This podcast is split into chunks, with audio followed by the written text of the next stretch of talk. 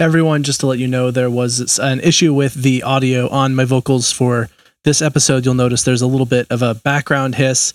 It's not too bad. It doesn't interrupt the audio. It just is uh, not as uh, high of quality as it normally is. Justin did his best to clean this up, and it doesn't seem to really interrupt much of the episode. So, anyway, I hope you enjoy the episode.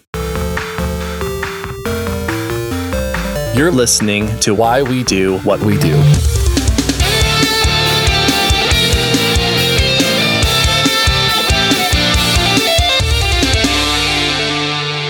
All right, welcome to Why We Do What We Do. I am going to be your altruistic host, Abraham.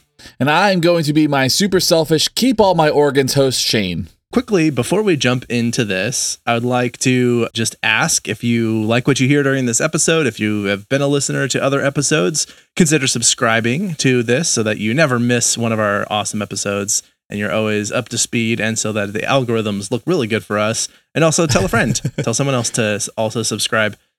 In addition, we have a Patreon account. And if you would like to support us, you can join for as little as $1 a month. We're adding that tier and we're re updating all of our previous tiers. We're going to be releasing content twice a week on Patreon. Uh, you can get access to uncut episodes, videos of us recording, and all kinds of cool content there. Our notes, bonus episodes, all kinds of stuff. I don't know if I said that already, but some cool stuff at Patreon. So, yeah, anything to add to that, Shane? We're really excited to kind of like upgrade that We've had a Patreon for years, if you didn't know. And so, you know, now you do know. And now you know that there's going to be some additional perks, some additional benefits, some additional content. There's going to be free content there as well. But for the most part, yeah, for as little as a dollar, you're going to have access um, a lot more stuff than just casual listeners of the show will generally access. So we're really excited about that. Absolutely. Okay, so let's jump right in to a story that we have. We have a story about four people who all belong in a way to a very small group of like-minded individuals, I suppose. Most of them don't mm-hmm. know each other in the story, but they didn't know each other before joining the group either. So they sort of got to know each other. So I'm going to leave it intentionally vague to jump into it. Shall we get going? Yeah, let's do it. All right, I'll let you take this first part. Let's go ahead and start with Brianna Shaw. So, Brianna was 29 years old in 2018, so about 31 years old today, and she had end-stage liver disease, which caused her to feel exhausted during most of during most mundane things. That makes sense when your organs simply aren't working, your body's going to kind of not work as well as it should, right? Yeah, absolutely. And because she was in end-stage liver disease, she had been on the organ donor, specifically liver, recipient list for 3 years and was, of course, at risk of death because of this.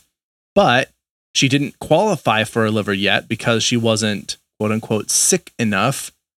And that is that there are other people in line ahead of her that were nearer to death who needed organs immediately. And so, as organs became available, they always issued those or provided those to the people who were the most sick who could benefit from that organ. And that's sort of a theme we'll see very commonly throughout this is that there are these people who are in need, but there's not enough of a supply to help them all. Right. And so it, this is standard procedure, right? So when you have a list like this, people will stay on the list and they might undergo increasing numbers of hospitalizations, complications from their disease, all types of things until essentially they're knocking on death's door before they can actually get lucky enough to receive an organ. Now, people might luck out, might there might be an abundance of organs available, but you'll see these lists kind of shift and change and move depending on current context, right? So it's not going to be that somebody stays on a list and they're just in that order forever, right? If somebody's kind of maintaining, but somebody else joins the list and they're at a much higher risk, they might move up on that list in that moment. So these lists are kind of variable in that regard.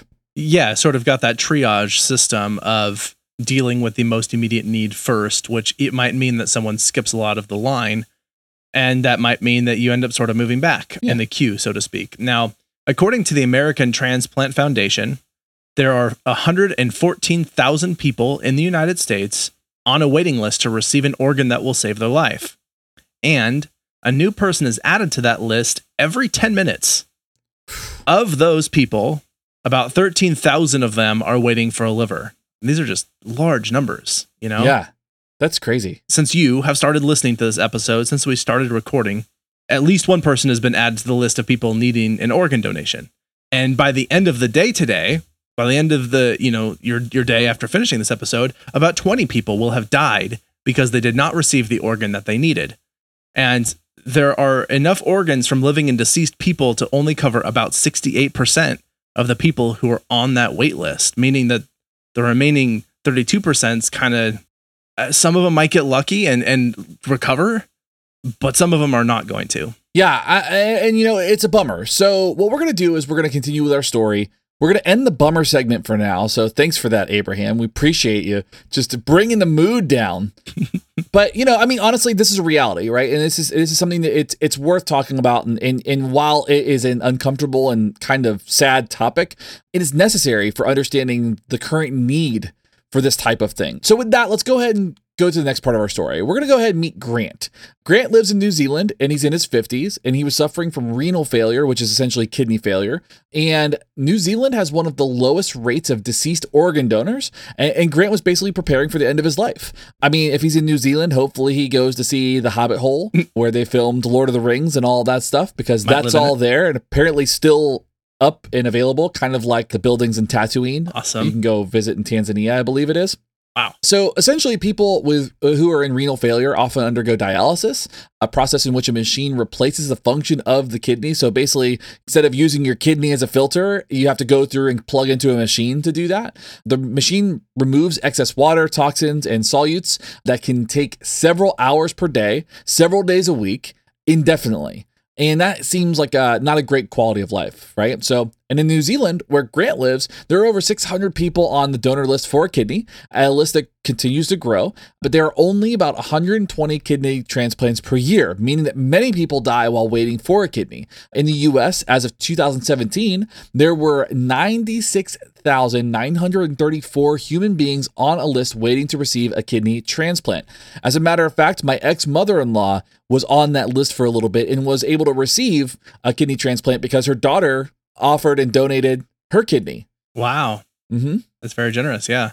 Yeah. And very lucky for her as well. Yeah. So, in fact, more people die from liver and kidney disease than Alzheimer's, prostate cancer, and breast cancer. These are very large numbers. It's estimated that 26 million Americans have kidney disease, although most of them don't even know it yet, meaning that people are they're beginning to go into kidney disease, but they don't have any major symptoms that would alert them to this. That's a lot of people. Yeah, absolutely. So this is going to bring us to our main story. So let's go ahead and meet Damian Delaney, which sounds like a comic book character name. It does. I'm not sure if it's the it's the alliteration or it just is an awesome name. Like I mean, Damian Delaney is an awesome name. Oh, and appropriate because he's kind of a superhero in this story. There you go. Look at that. I mean, he it's like he was written into this. Yeah. So in 2018, Delaney was a 57 year old high school teacher and marathon runner living in Los Angeles in the US of A. And Delaney had a close friend who was suffering from liver disease, and Delaney wanted to help. So he offered to donate part of his liver to his friend, which is interesting before this episode, you didn't. I didn't really know you could donate parts of livers or parts of organ, organs, but right. we'll talk about that. Yeah. However, his friend's condition improved and no longer needed a liver. But Delaney was already committed and decided he was getting rid of his liver no matter what. He had. He, he was done with it. He was tired of this part. He was evicting it, and so he decided that he would donate part of his liver anonymously to some stranger that needed it. So, when asked about his motivations, he gave this quote. They have a disease that's out of their control. Their life is dependent on someone coming forward. If I were in that situation, I'd hope that someone would do that for me. End quote. Yeah, so let's be very clear here. Delaney didn't know someone specifically who needed a liver, not anymore. He just decided, I'm going to have these guys with sharp knives cut out a part of my liver and give it to somebody. And then he followed through on that, right? and so Delaney received a series of evaluations regarding his financial situation, his physical condition, his medical history, and other tests to create a profile for eligibility and compatibility, which we'll get into a little bit of the screening that one has to go through. So then they put him under, cut out a section of his liver, and sent it over to the first person we had introduced, Brianna Shaw. See, people are connected. They don't even know it. So, yep. what happened to Delaney? Is this like kind of like a seven pound situation where he's just going to start kind of like carving himself up and just handing out plates and platters of his own organs to people? No, there's some interesting facts about livers that we want to talk about here. So, first, livers are one of the most regenerative parts of our bodies, and a living donor will donate up to 60% or can donate up to 60% of their liver. And this will grow back completely within two months and will be fully back to normal after a year. That blows my mind. Yeah. Isn't that wild? That's so weird. That's so like like I feel like in Spider-Man when Doc Connor started to like look at regenerative experiments and he ended up turning himself into the lizard accidentally. Instead of using reptile DNA, he could have just started looking at the liver process. Like it's already inherent. That, that may, I mean, that would make not a great supervillain, right? Oh, the liver instead of the lizard. but He turned into a giant liver. well, only when he was mad, right? Like when he's upset, he turns into the liver. Yeah, it doesn't have quite a ring to it, I guess. So that makes sense. But um, either way, I mean, it just grows back, and so that's that's interesting. It's sort of like those lizards that can regrow a tail, and that seems really bizarre to us. We actually do a version of that with our livers, where they they fully regenerate. And I've heard that they can take as much as eighty percent, but I don't think that they ever will. I think the rule is that they don't go above sixty percent of the, liver, Right. which also seems like a lot of liver. Yeah, it's more than half your liver. Right. Most donors will remain in the hospital for about seven days after their that sixty percent or whatever percent they took has been removed, and most donors need to remain away from work for two to four ish months. So this might be a good way to get a lot of time off work rather than something more drastic like I don't know, faking your own kidnapping or something random like that. Not that anyone would ever do it, but Yeah, Yeah. But somebody somebody has some, done that somewhere, right? Yeah. maybe. What's that episode of The Simpsons where Homer like fakes his own death? He throws his like a like a dummy off a waterfall, and it's like this really horrific looking thing, but he he's he comes back. Isn't it Homer? I don't know. Somebody does that. They did that on South Park where they faked Butters' death by throwing a pig off of a building and it, it splats on the street and covers everybody with like guts, but they dressed it up like Butters. It's pretty funny. So oh the uh, the world of getting out of work so now there's complications from donation it can actually result in death but it's only occurred in 0.4% of cases so delaney is fine and back to a normal life Right. And because of his generosity, Brianna's life was saved and arguably her finances as well. Since her donation, she has been able to return to a normal life and actually has some hope for the future. Wonderful. So, although it's strongly recommended that anonymous donors and recipients remain anonymous, they do often seek one another out after some times, right? They do try to connect with each other. And usually the Right. recipient seeks out the donor rather than the opposite, right? So, this was the case with Brianna, who wanted to meet her donor and thank him in person. it does make a lot of sense for people who donate. You don't want them going to the person who received the organ and trying to hold that over them and saying like, "Hey, like you owe me something because I saved your life." That would kind of suck, and not that that would ever happen, but that would kind of undermine, you know, the kindness of the donation. Also, it could just create some awkward tension, some some sort of weird power dynamics and whatnot. And so they just try and keep them separated. But those donors might look and just try and say like i just want to say thank you because i wouldn't be here otherwise Yeah. and so there's not necessarily you know they're not going to like hold them at arm's length and say no you can never not ever see each other if one of the person usually i think the recipient does seek out the other then they they can. Yeah. and so let's meet our final story character. Her name is shelly. And i'm going to play an audio clip from a video posted on youtube. And uh, there's there'll be a link to that in the show notes. And it goes like this. The night I met Grant as a stranger She did not know Grant. changed my life. It was a Friday night, and uh, I'd finished dialysis at the hospital. We were all just down at the a bar in Hamilton. The person who was being farewelled was fairly inebriated and um, lunged at me. Through. So someone who'd been drinking uh, knocked into Grant and sort of caused his shirt to be pulled up over and A revealed. tube sticking out of his stomach. Uh, so that kind of put a bit of a damper on the whole thing. And People got uncomfortable and they left. there was one person who came up to me and asked me what the tubes were for, and I explained to her that I had uh, renal disease, that my kidneys didn't work anymore, and um, without a transplant, then I would die. At that point, I didn't know much about kidney failure, or I didn't even know about being a donor. Surprisingly, f- um, responded by saying, Do you want my kidney? You know, like you do. That's so wholesome. right. And so, yeah, Shelly went into surgery for three to four hours, had one of her kidneys removed, which was then immediately transplanted into Grant. And not only did she save Grant's life, but Grant later reported that he felt better than he had in years and was able to get back into a lot of regular activities.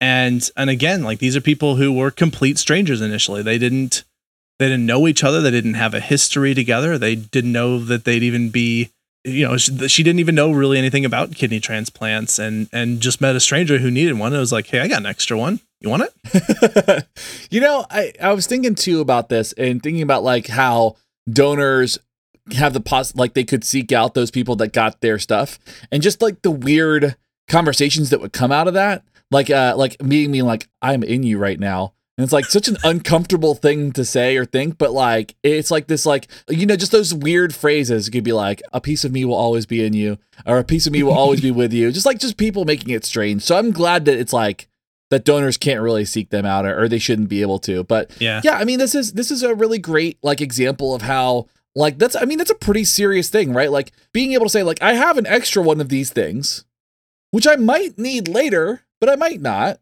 You know, or hopefully somebody will do this for me, but here I am with this extra thing. Here, you can have it. I'm not using as much of it.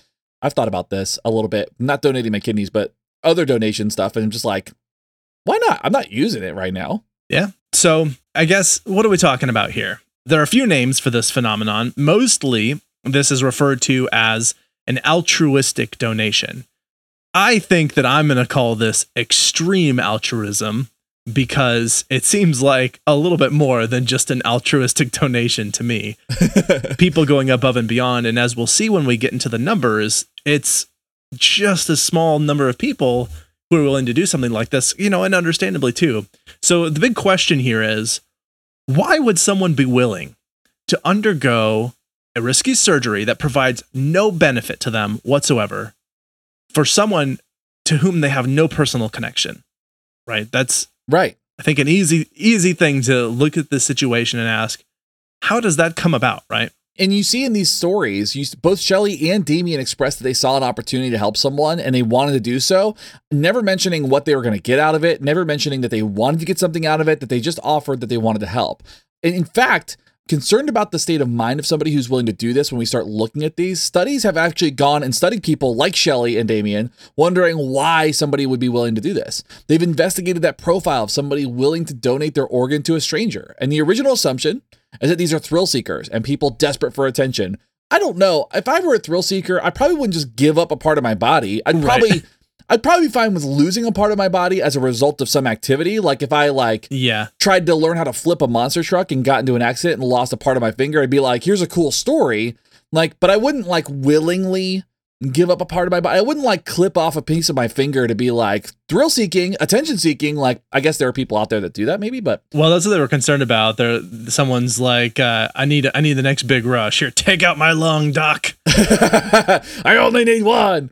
The original assumption is that the these thrill seekers were eh, well, that was the original assumption that they were thrill seekers. But the surveys conducted instead they indicated that there's an overwhelming majority of people that are good people with an interest in helping others. Many of them have a history of donating such as time, money, blood, and several actually go on to donate additional spare organs. So there are people out there who exist just to give away those things that they have access to. Like they're they're essentially using their privilege to to help others. Human farm. Uh huh. It's creepy. Yeah. And obviously, whenever we look at anything that seems unique, someone's going to be interested in looking at the brains of these people. So some people have done this and they, they want to look at the brains of these, what I'm calling extreme altruistic people, and report uh, these, these studies have reported that the people who are willing to donate like this have generally larger than average brains. And they specifically noticed a larger amygdala. Matter of fact, there's this whole TEDx talk about this that you can find. The issue of with this, of course, is that doesn't suggest a cause effect relationship, just a correlational one. We happen to find that these people who donate also have these larger brains, these larger amygdalas.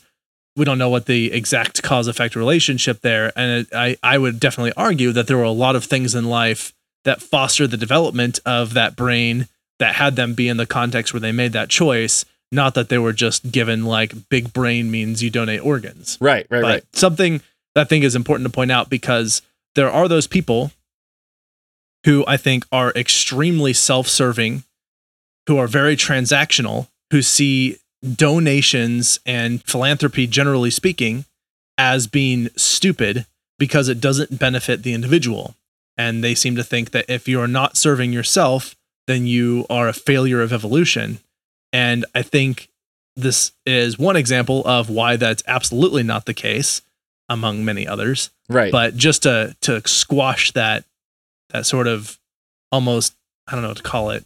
It's almost like it's faulty reason. yeah, faulty reasoning. Yeah, Yeah. It's one of those things where it goes like, because at the end of the day, like if you, okay, so you do something like that, it doesn't necessarily benefit you in that moment directly, right? But it does benefit the community. It does benefit the tribe uh, overall, right? It's like probably like an extreme example of pro social behavior. yeah. That that is. I agree. So again, just looking at asking the question, sort of, what are the motivations that people have? Like, why would they do this, and under what conditions would they do it?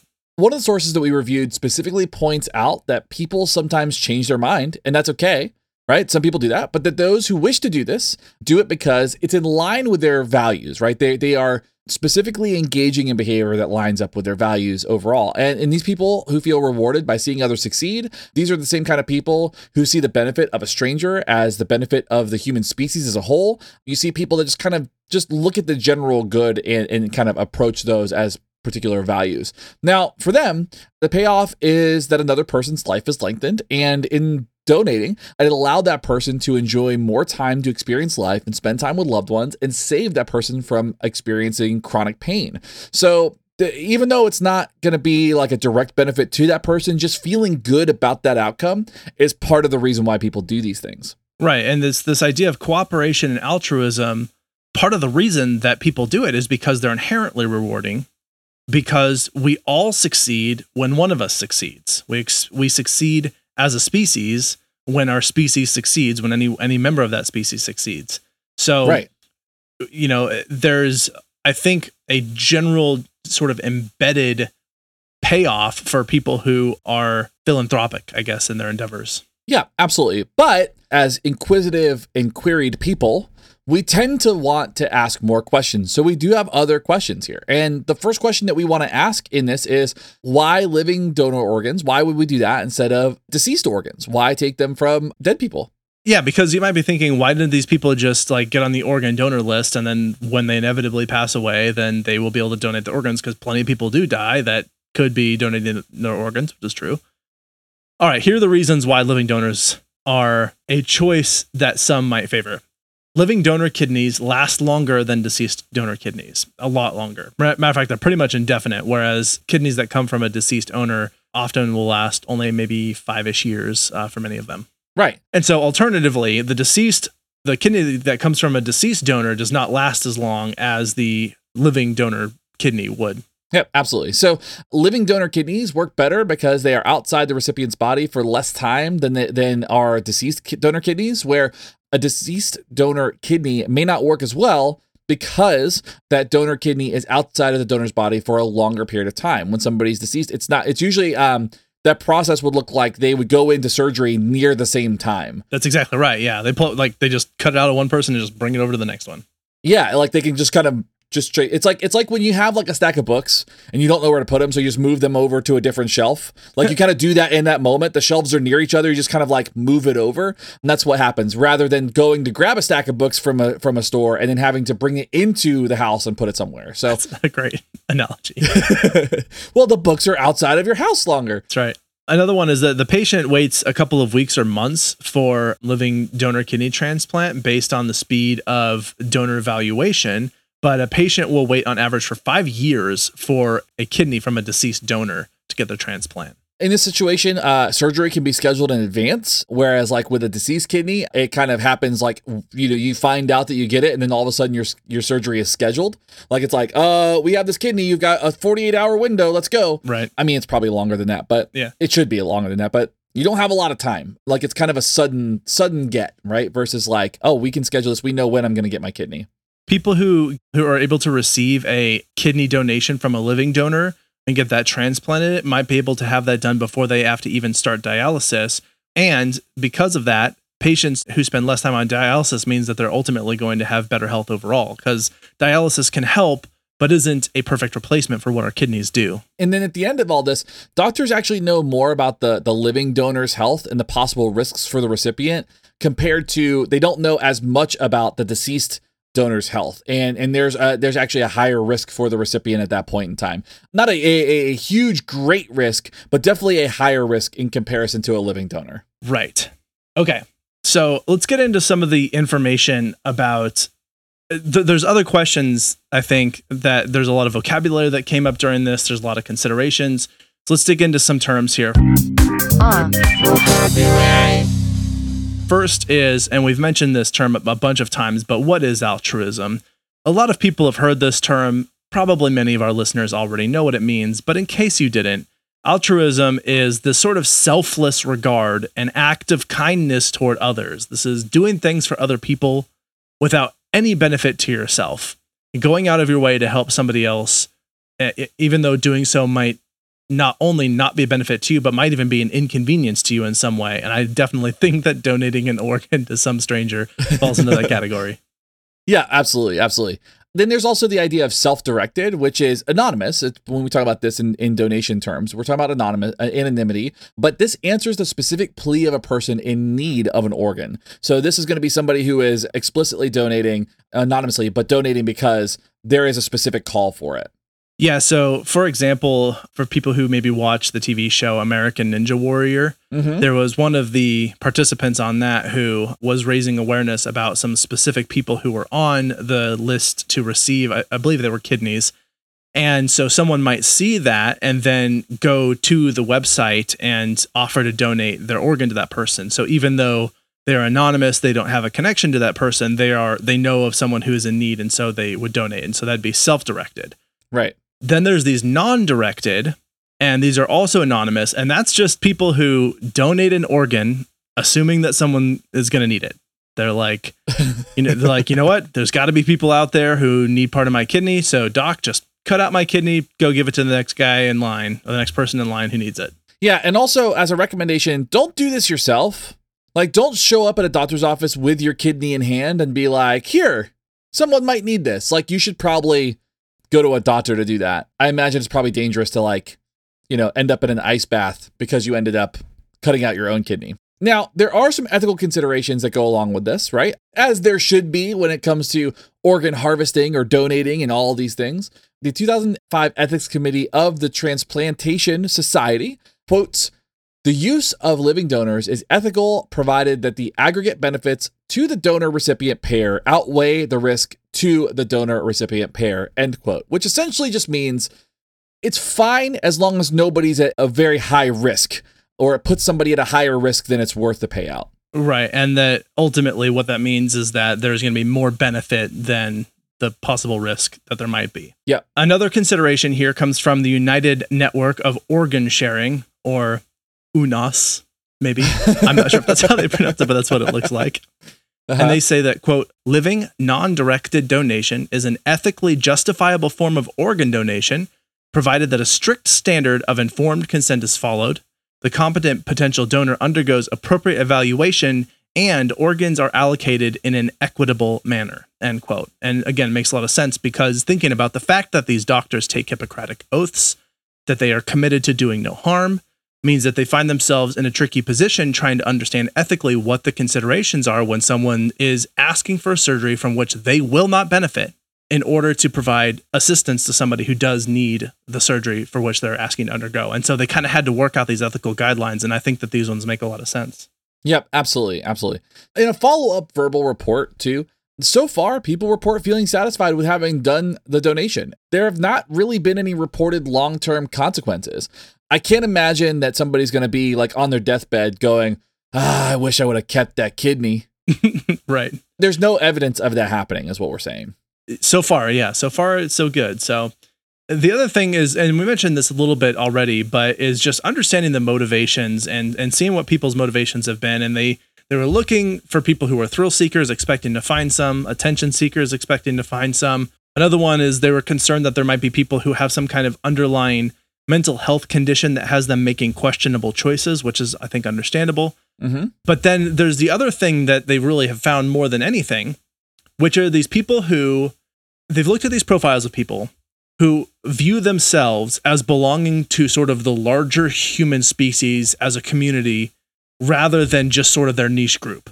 So it's not just sort of my religious sect or my political sect or my my group of friends and family like my family is the only thing that matters the rest of the human race can die off as far as i'm concerned Mm-hmm. those people are not going to be donating organs Right. But those people who view us as like, we are the human species, we want the human species to thrive, therefore I'm going to do my part to help the human species thrive. Those people who have that kind of frame of mind, they're the people who are much more likely to show up and do this. And then their motivations tend to be, I want to help other people, I want to see other people succeed, I've got the capability to do this, so I will. That seems to be where the motivations have mostly actually been observed. And there's also something called pathological altruism, and this is something to consider too. Is that some people will are are so va- they value this so much, and they are so entrenched in helping others that there is this level that at some point in time it becomes harmful to them, right? So this is essentially the example of pathological altruism would be like you donate so much of your time that you actually start getting sick because you don't have time for the things that are necessary, right? Like you start actually like you're so busy all the time that you're actually causing harm to your own health and well-being or that you start donating all of your money to the point that now you can't pay your mortgage, you can't feed yourself, you can't buy clothes and now you're putting yourself at a detriment as a result of giving too much. So there are some folks that want to give and give and give and give and give and give so much that they can actually put themselves at a higher risk, right? If you donate too much blood, you can actually put yourself at a really high risk of health risks as as a result. So there is that possible motivation. It doesn't happen very often, and obviously you're not going to have somebody that's going to like go and donate a kidney and then be like, "Man, I feel good. I just donated my kidney. You should just take the other one." Like there's no there's there are stop gaps in place that are going to prevent that, right? Like, hey, you said 60% of my liver, go ahead and take 70. Right. We're fine. Let's gamble. Let's roll the dice. Like there's not there's there are a lot of stop gaps for that type of thing, but there is the possibility that this pathological altruism can exist within these motivations. So, as we mentioned, the people who are helping to do the, the surgery to collect the donation from the person who's doing the donating, they need to essentially screen the people who are coming in for a lot of reasons. And one is just basic eligibility, as well as sort of looking at motivation. So, things to consider uh, people who are eligible to donate include as young as newborns and as old as 65 years old. They're probably not going to be harvesting organs from newborns who are living. These are those who who don't make it through infancy. And then the parents have the opportunity to, if they want, consent to have those organs donated. And I actually read some very heartwarming stories in this research about children who were born with severe defects that because another child who was a match had not made it through their infancy, they were able to replace uh, one of the stories I was reading a heart with this other child's heart and save that kid's life. And then that kid grew up to be a healthy, strong, you know, functioning, contributing member of the world, which is great. But anyway, uh, beyond that, those are the, the groups of people who are eligible to donate. Uh, they obviously are looking for people who don't have any major illnesses. You don't want to be donating people who are overweight. They require that you are a non smoker and they're going to do just general health checks with you know blood checks and whatnot. They're also looking for genetic markers for things that might be dangerous or pathological to the person receiving it. Mhm. and then of course that psychological screener that i mentioned of are you doing this because it's a rush? Are you doing this because like you're desperate for attention? Or are you doing this because you have the, the intention of just helping other people? An interesting fact here, or interesting thing to consider is my my grandmother donated a ton of organs when she had passed away. So she donated, I want to say, like her eyeballs, some of her liver, her kidneys. Like she donated some organs that she had, but she had passed away from lung cancer. So what they found is when they screened those organs, that those organs were not affected by her lung cancer. Her lung cancer was centralized uh, in, in her lungs. So obviously they couldn't use her lungs for any sort of organ transplant. But the other side of that is the donation side was not just for transplants, it was also for science in studying those things. And so what we found really interesting was that she was an organ donor and nobody knew about it. So when she passed away, everybody was kind of like, "Excuse me?" Yeah. Like you're doing what? Like she had it in her will that she was going to be a donor. And so they were able to like so so somebody has her eyeballs somewhere, somebody has her kidney, somebody has part of her liver, and then so we, and then we received her ashes after I think it was like 3 years that she was also part of a study. wow So like what we're talking about here is that this is different than like deceased donors who have died of an illness, who have organs that can be used. Like this is specifically talking about living donors and the process for living donors to go through this, right? Yes, yeah, that's exactly right. And I mean, I'm sure that there are some screeners as much as possible when they're uh, receiving from deceased donors as well. But as we mentioned earlier, they don't always have that information, so they kind of do the best that they can with what they've got. Right. So Okay, the next part of this is really interesting. It's a little complicated, but I think that I can explain it in a way that makes sense. There's something called domino kidney paired donation, which is sort of the colloquial term. It's actually called a non simultaneous extended altruistic donor chain, or NEAD. I know. And then they sort of playfully refer to this just as a daisy chain for some reason. Mhm. And essentially, what happens is that you have a bunch of people who volunteer to donate, but they aren't necessarily matches. And so what happens is they they basically hook up in sort of this this chain of people who can donate to the people they wanted to donate to in an exchange. Essentially, the way that it works is like, let's say, for example, I wanted to donate to, or that let, let's say, Shane, that your partner needed a kidney Mhm. and you wanted to donate a kidney, but you weren't a match. But I happen to be a match for your partner. And also, my partner needed a kidney, but I wasn't a match, but you were a match for my partner. Mhm. So basically, what happens is we both donated a kidney, mine goes to your partner, and yours would go to mine. Well, these can happen in these big chains where you've got like this person's kidney goes like they want to donate to someone that they know, but they're not a match. But there is someone else who needs to donate who would be a match. So you donate to the person that they were going to donate to, they donate to the person you were going to donate to, and you can actually get these long chains going on of people donating to move kidneys all over the place Yeah. to help fill in those those needs where they exist. And John Hopkins performed the first paired kidney donation, or PKD, in 2001. They did their first triple swap, they had three people in 2003. Their first double and triple domino in 2005. Their first five way domino in 2006.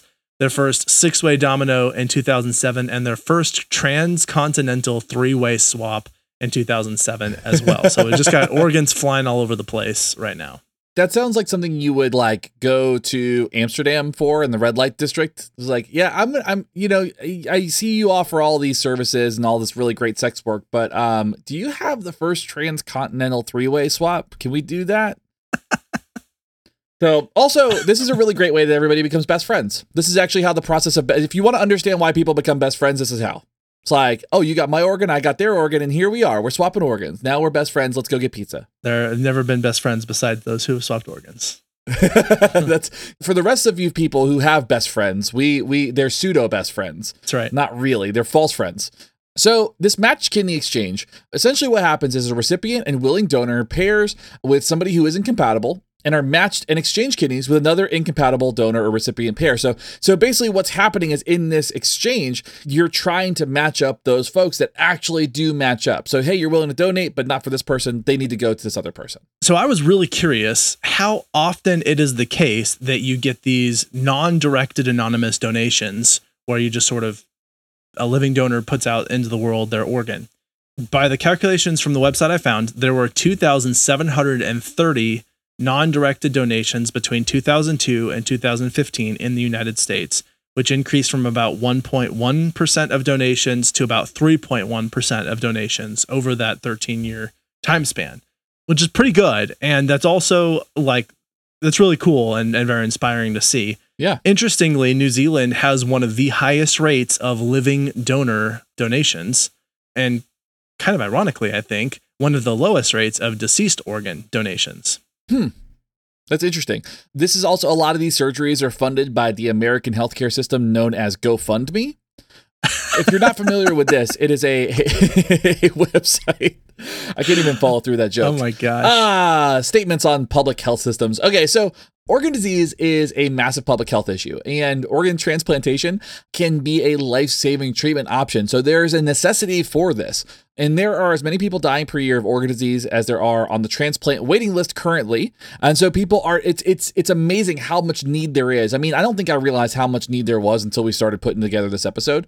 And there is the question of like what can you do to help? What can we do here? And there's just we're just finding more and more and more that there's just such a need and just we're not meeting that need. So in 2018, nearly 5% of liver transplants were made possible thanks to living donors who stepped forward to save lives, which is, I mean, just extremely generous and extremely altruistic, as I've been Yeah. saying. So Yeah. I've been curious too of why we are seeing this increase, you know, as low as 1%. And actually some of the the sources that I found essentially suggested that as late as the 90s and the late 90s, this was virtually unheard of. Doctors wouldn't even do it. They wouldn't consider it because they were thinking, why would you do this thing and how could we ethically follow through on the request to do this thing? Right. Since they started looking into it, developing guidelines and safety and all that has increased, we've started to see more and more people do this sort of thing. And so I was kind of curious looking into why this might be increasing. One of the reasons this is probably increasing is because of these awareness campaigns that have been going on of letting, you know, of just sharing stories like this, like we've been doing here, of just saying, hey, this is a thing that happens sometimes. And for the the one person who hears this and says, wow, that's something I feel like I could do, and they reach out and then do it, then they're, you know, increasing that number and they these campaigns continue to happen. And I think that's part of it. Yeah, I mean, another part too is opportunity, right? You're going to see probably higher rates of living organ donation in countries that can actually support that type of thing. I imagine, and this was something we didn't really look into that I'm aware of, but um, looking at the the organ donation rates in in countries that have less of a healthcare infrastructure, you know, you might see less of an increase in those areas because it may not be as safe or the opportunities may not be as important or apparent. And speaking of that, you're absolutely right that what has happened is with better and better surgical techniques, with better equipment, with better technology, we've seen increases in safety. And so those complications have just been extremely low and decreasing. And complications resulting in death are eh, just, you know, a fraction of a percent and very unlikely. And I didn't look into it, but I would imagine that these were people who were probably a little bit riskier to begin with as donors, Yeah. which is why we need to have those screeners. Because ultimately, ideally there should be zero deaths from people who do this but Right. you know hopefully hopefully we'll get there another thing is that we actually see some upticks in this when the world when things get worse generally speaking in the world the world's Yeah. on fire you know uh, when there are literal fires like australia's on fire but or when california was on fire but also when we see like the the rise of authoritarianism we see the rise of extreme hatred and fear mongering and xenophobia and jingoism happening all over the place. And it like as a counter to that we get this sort of counter rise in extreme altruism and kindness and generosity that happens. So there are people who see the state of the world and say this is terrible. I want to help. And i think that that is in no way to say like that authoritarian tyrannical governments are good because it it generates this reciprocal response. They're not but a fallout of those things happening can be people doing really kind things So in the United States, I can guarantee almost. I mean, I would I would bet a lot on it that over the last 4 years we have seen an uptick in living donors, mostly in response to seeing Mitch McConnell as a human being. It's like this is terrible. Here's my kidney. I have a real chin. I'd like to donate to the man without one. do they do partial chi- chin implants, like Right. partial chin transplants? Probably. It's Yeah. like I have too much chin. This guy needs help. yeah. He's like the poster child for chin There's transplants. just there's a waddle where a chin used to be. Oh man, I that, that's that's you know it's I, I always hear in the back of my head whenever I do whenever I like get smarmy like that I'm like, you know I hear Michelle Obama in the back of my head saying when they go low we go high, but every now and again it just feels good to go low. I mean we're punching up, right? So it's fine, it's fine. That's fair. Um, and we we should go high, uh, and particularly because weed is legal in Nevada. But just kidding. Yeah, there you go. And and medical is legal in Florida, so it all works. Now, we've already touched on the ethical considerations, so we'll just go through these fairly quickly. But as we said, these organizations have stated that they believe in most cases living non directed donation is an ethically justifiable form of organ donation so long as there's that strict standard of informed consent that incorporates information disclosure specific to non directed donor that's followed to the non directed donor, and that there is a, a competent potential that the the donor the potential donor is competent and undergoes appropriate medical, psychosocial, and ethical evaluation and screening. Donors are also protected from undue influence and coercion. Could you imagine like being talked into giving your kidney away? It's like, hey, you should really do this, or else. Uh, oh, okay, that's a little stressful. Yeah, you're a terrible person. You're a terrible person. Yeah, you're real. Yeah, that, so that that becomes a. Uh, if you want to raise, you got to give away part of your liver. Oh, all right. That's a little little extreme, but I guess uh, I really want this CEO job.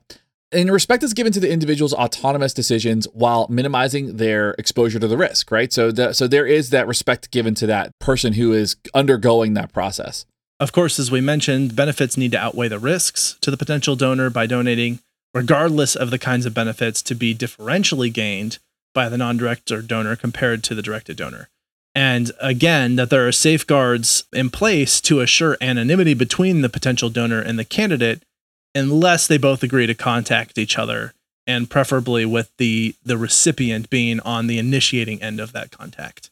Yeah. And finally, organs are allocated in an equitable manner according to existing policies. Now, I would be really interested to see to what degree because I mean we we understand like if you understand the concept of how racist policies exist, I'm interested like when they say equitable, how equitable is it based on those policies that were probably not produced in a in an anti-racist way. So I, I'm interested that we didn't dig into that part either. That wasn't the goal of this episode, but that is probably something worth looking at. Is a healthcare system designed to be problematic for certain populations, how equitable it can be within those policies. I had the exact same thought, and unfortunately, as you said, we we didn't dive into it too much. But I I had the thought of thinking, you know, I wonder how well those policies have been reviewed to ensure that there is actual equitable distribution and undercuts the otherwise uh, racist history that guides some of the policies that do exist.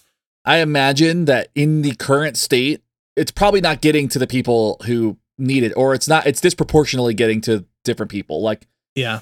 I, I, I mean, for a fact, it's got to be. It's just a matter of just what that data looks like and how severe it is. Yeah, there's some interesting tidbits, some other interesting things that I thought would be fun to share. One is that this organ's coming out at the end of March. Just so you all know, March is apparently kidney month. Did you just replace the word episode with organ? Did I? You said this organ's coming out in the month of March. Oh my gosh.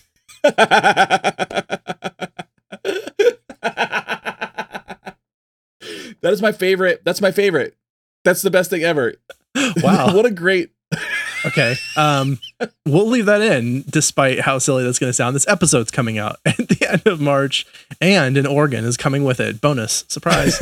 yeah, but that's actually for the highest Patreon tier. So we we're really trying to support this. So you know, for I don't know, a hundred thousand dollars, you can get part of a liver. So wow. one of our livers. I don't know. Maybe we haven't set up that tier yet.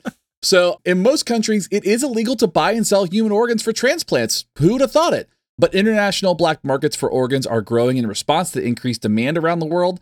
I actually read a book called Kiss Me Judas, which is a, it's a fiction book, but it, it immediately starts off with somebody waking up in a bathroom missing a kidney. Yikes. Yeah. Okay. One deceased donor can save up to eight lives through organ donations and can save and enhance more than 100 lives through life saving and healing gift of tissue donation.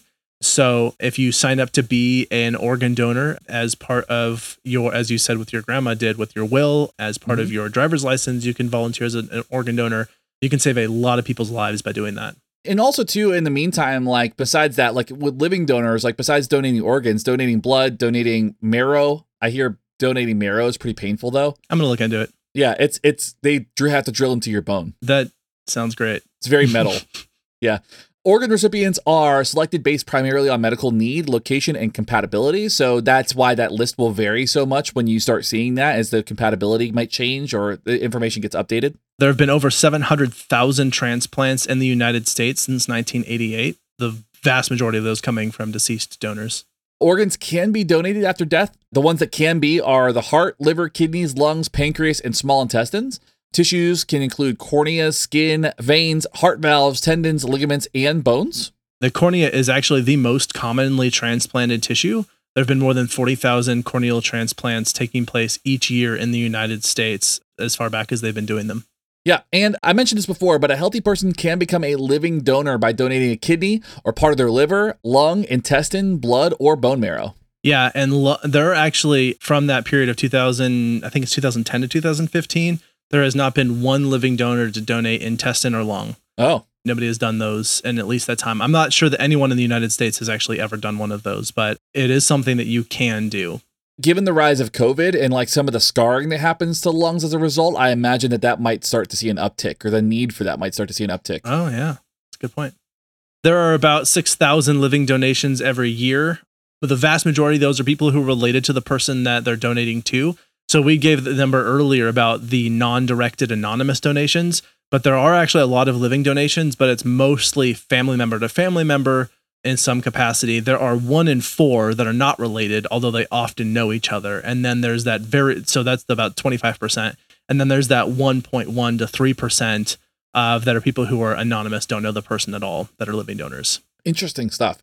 And finally, buying and selling of human organs is not allowed for transplants in America as far as transplants go, but it is allowed for research purposes. So you can purchase organs if you're doing research. I imagine there's still some some stopgaps and some like, okay, what's your research? What's your IRB? Like, what facility do you work with? I imagine you can't just be like, I'm doing research in this part of Alabama.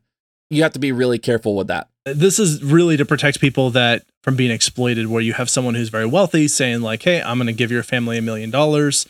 You give me your lungs. This will kill you, but your family is going to be set up for life. Like, that's a very coercive situation that we don't want people to end up in. So, it has been made illegal to avoid those coercive practices. Absolutely. And also like holding it over someone's head, you know, donate to me or else to lose your job or I'll crush your family or whatever. Yeah. And I guess in that case, it's not a donation. It's sell to me. Sell, sell me that sweet pancreas. yeah, give me that sweet pancreas. With that being said, too, you know, uh, when we talk about that research purpose thing, I before these regulations came into play, this was allowed. I mean, d- like you could buy like human skeletons like if you were not a research facility. As a matter of fact, if you go to Disneyland or Disney World on the Pirates of the Caribbean ride, there are legitimate human skeletons that are in those rides that were medical skeletons that were purchased by Disney and put in there because the fake skeletons that they created didn't look real enough. Gross. To the degree that today, like they they went through and they're like, okay, so it was purchased before all these policies and all these things came out. And the Imagineers couldn't actually create a, a, a real life looking skeleton. They're still there. So you can still go, and there is a human skeleton on that ride somewhere. Wow. Mm-hmm. That's gross. on that, if you'd like to learn more about any of these things that we just talked about, you can visit donatelife.org or kidney.org to learn about the simple statistics, FAQs, programs, awareness campaigns, and if you're interested in donating or if you want to just donate money to the cause, anything if you're you want to find out more, just go to those websites. Yeah. Uh, you have anything else before we wrap up? I honestly don't. I mean, I I'm gonna admit that like this is probably one of the most interesting episodes that I've been a part of because it's just been so much fun to kind of dig into this and look at all the nuance and complexity that goes along with this. There was some tear jerking moments reading the research for this. Uh, it was I'm sure. yeah, it, it was a lot. So I think take home points here are that this is an amazing thing. And I think that you can't really ask people to do this, but to say that if there are people out there who have the capacity and the drive and the willingness to be a living donor, that could be enormously, enormously helpful to somebody in need. Mm-hmm. If that's something you could be on the path for, then great. If not, this is not something that a lot of people are going to be able to do for a lot of reasons. A lot of health reasons, a lot of financial reasons. I didn't actually, we didn't get into this, but for most of these surgeries, the recipient's insurance should pay for the entire operation, hospital stay, and everything for the donor. What they are unlikely to do is pay for any time off work that you might miss from doing Right. it. So that's something that you've got to plan for. Maybe you're retired, you know, and then it, it would be a workable situation there. But this is a, a big ask, and it's a big ask that I think you can't make of most people. And I think I'm personally interested in potentially contributing to this, although I'm not sure how I could arrange my life in such a way that I could take that, you know, two to four months to recover from a surgery Yeah. like that at right now. But I aspire to be one of these people, and I'm definitely in support of it for those people for whom this is a safe thing to do. Absolutely. I mean, I don't have any other take home points, but but other than just just look into it at least if you're considering helping if this is something if, if this is a way that you want to help something as simple as donating blood can be really powerful and really effective so if you want to start small and that's something you can do it's worth looking at even deceased organ donation is worth considering at that point in time you know? So i think i think just looking into this if you really are somebody who wants to help and you and you want to consider this living donors yes it's a little extreme. It does exist. Deceased organ donation perfectly worth looking at and, and kind of evaluating how useful that can be. Yeah, and, and I actually we, we didn't talk about this either, but that did remind me that there is this myth that if you are on the operating like if you're in an accident or something and you're on the operating table and they see that you're an o- organ donor that they won't work very hard to save you and they might just let you die so that they can donate your organs to somebody else. There is no evidence that this is true and all of the evidence in the world that this is completely false mm-hmm. because I mean, first of all, like they might be trying to find organs to save your life if they need to. Like Right. if, if you had like a punctured lung or something in an accident, they've performed an oath to, to do no harm, and th- there's really no incentive or reason for this at all. So right there's just no evidence that that's ever the place. Like doctors are trying to help you and save your life. there are irresponsible malpractice doctors out there, but they make up a tiny, tiny, tiny fraction of the doctors available. Right. Yeah, I don't have any other take home points other than that. Let's do some recommendations. Ta da!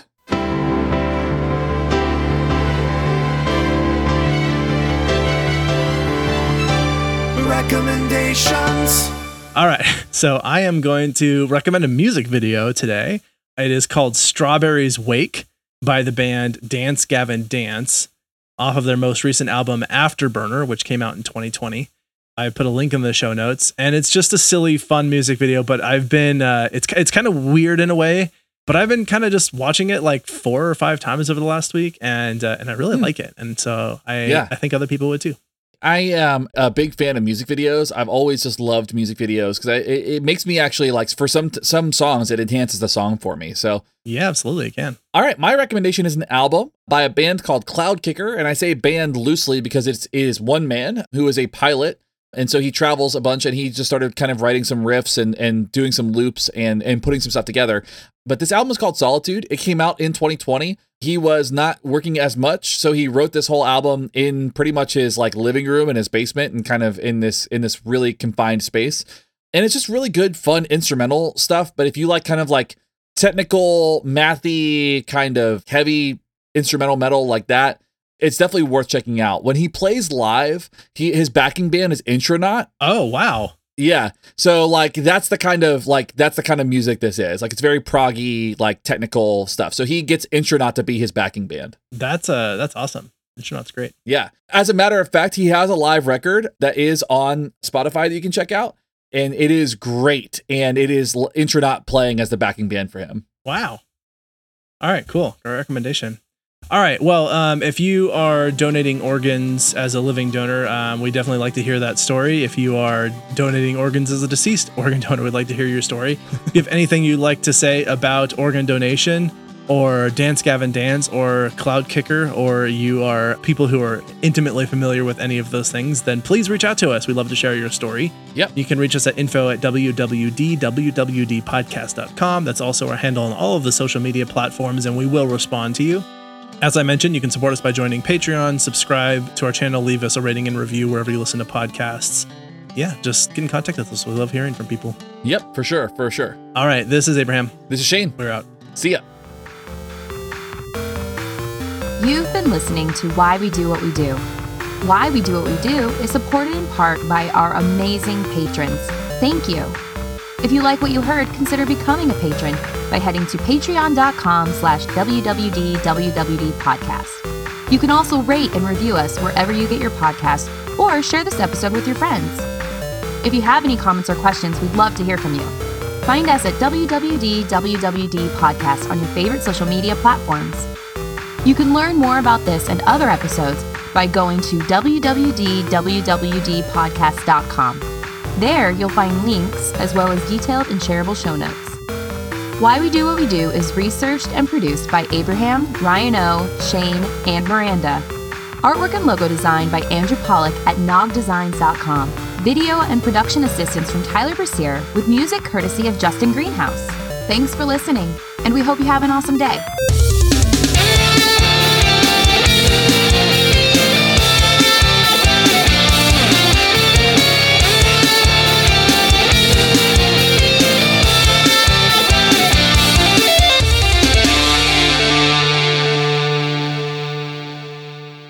Why living donor organs instead of diseased organs? Like, why are we looking at living donors versus diseased organs that do exist? Sorry, it's supposed to be deceased.